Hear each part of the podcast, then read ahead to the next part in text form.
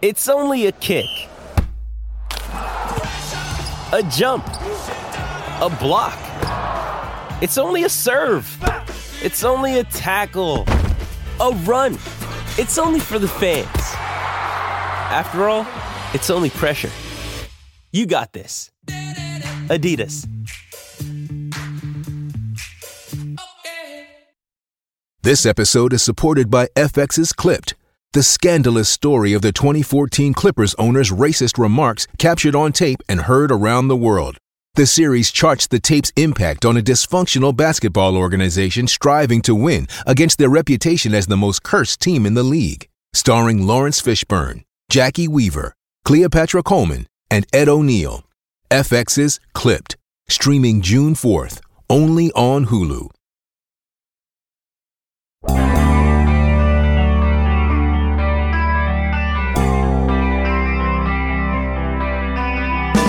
To a man, everyone who's a member of this defense will insist that the run defending has been significantly better than last year. And they might be right about that, but it isn't good enough. Good morning to you. Good Friday morning.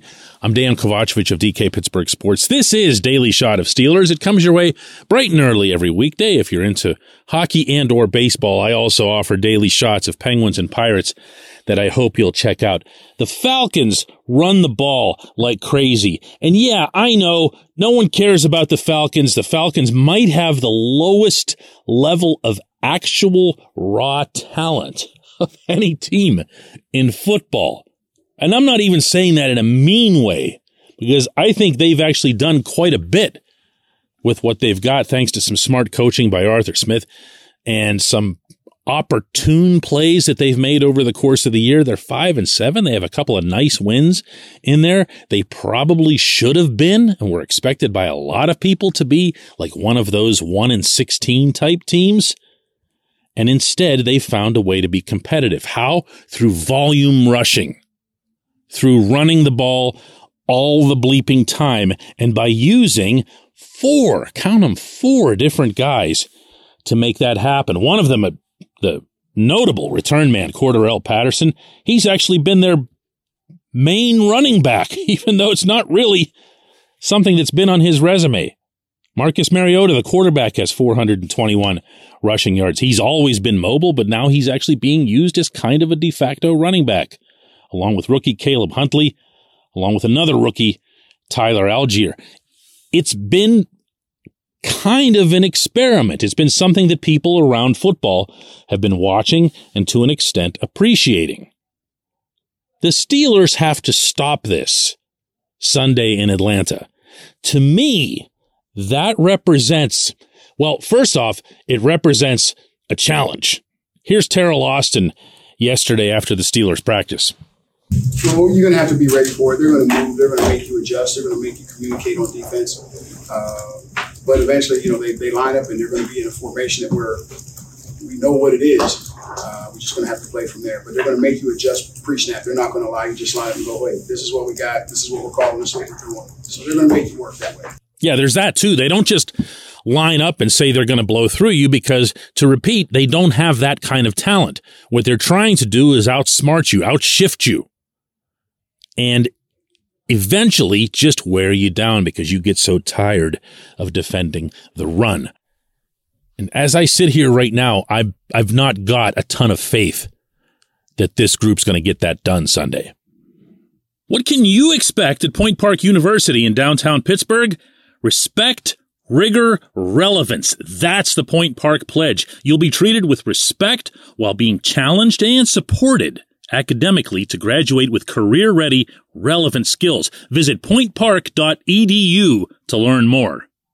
It's better. The run defense is better, okay? There's not anyone who could make an argument to the contrary, but that's also damning these guys with faint praise when you consider that the Steelers were the absolute worst at defending the run the last 2 years. You could blame that on injuries. You could blame that on whatever it is you happen to choose.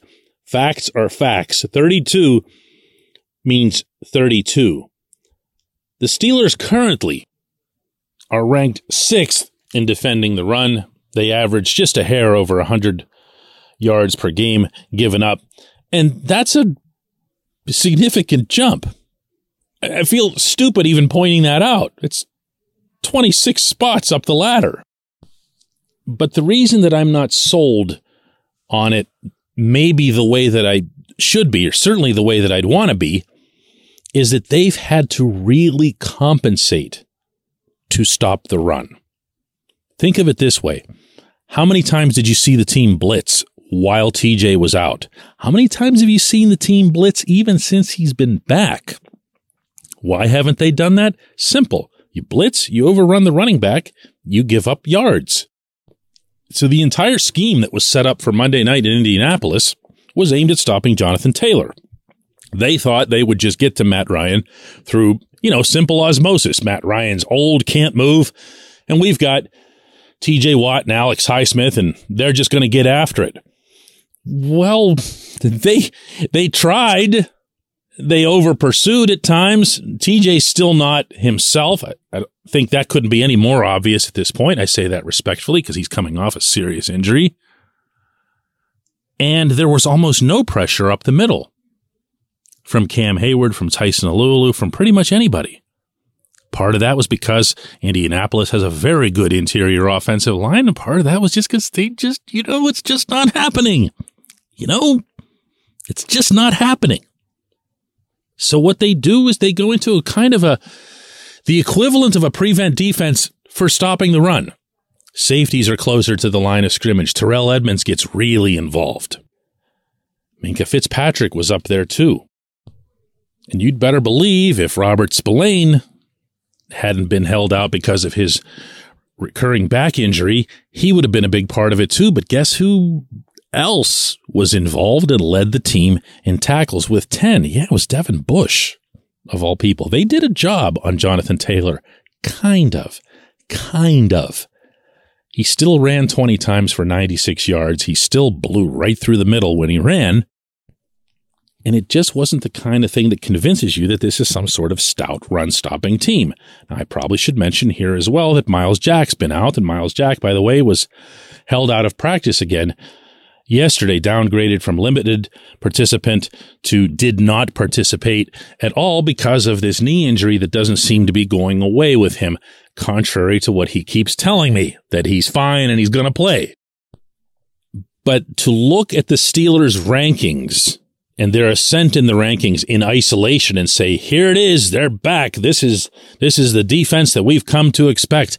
No, not yet. When we come back, it'll be J1Q time.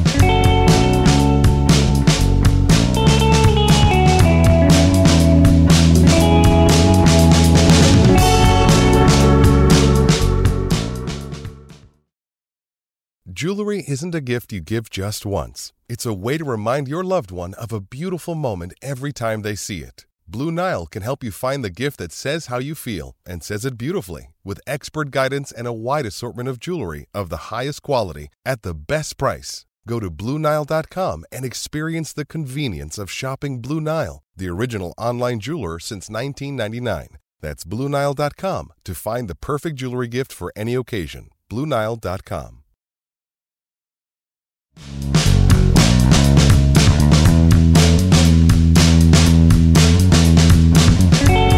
Welcome back. It's time for Just One Question, and that's brought to you always on this program by the personal injury law firm of Luxembourg, Garbin, Kelly, and George. LGKG. They represent people who are hurt in car accidents, who need assistance with workers' comp and medical malpractice claims.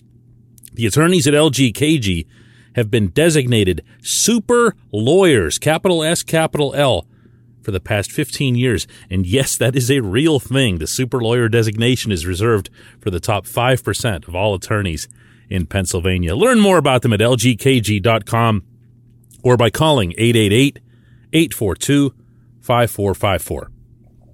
Today's J1Q comes from Danny Blay, who asks, hey, DK, how does the chemistry change when a running back like a Benny Snell or Anthony McFarland come in and have success?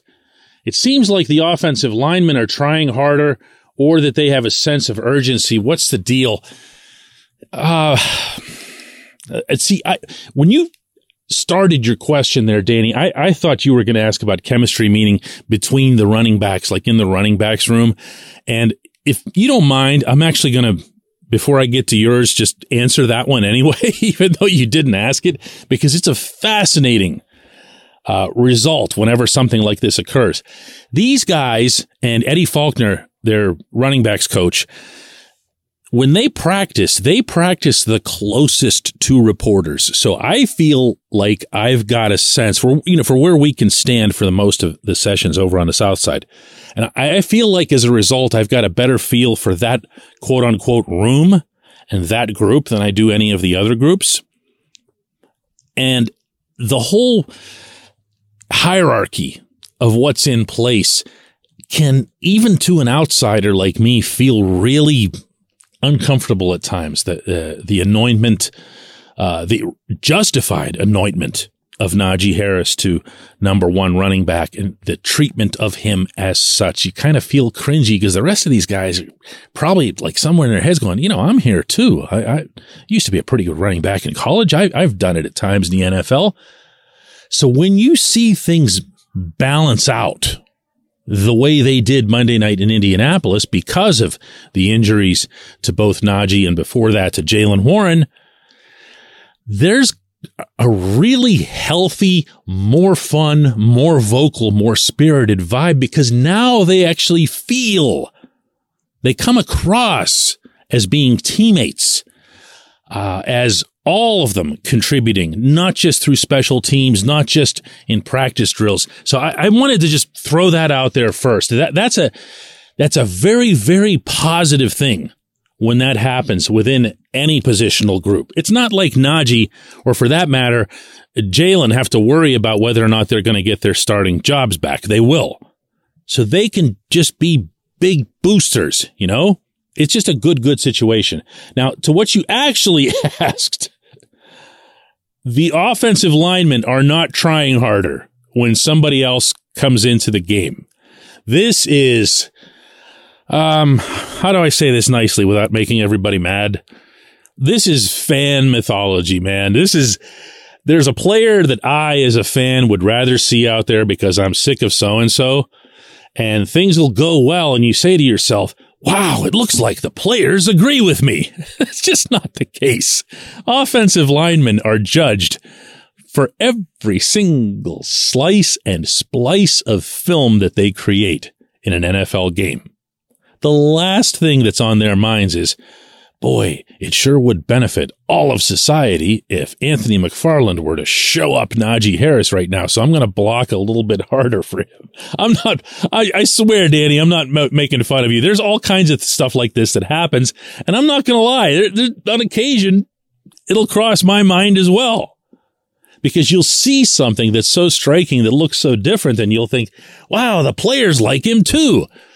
What it actually is, when you see that, it's based more on the opponent. The opponent practices for certain schemes, for certain runs, and for a certain style out of a running back.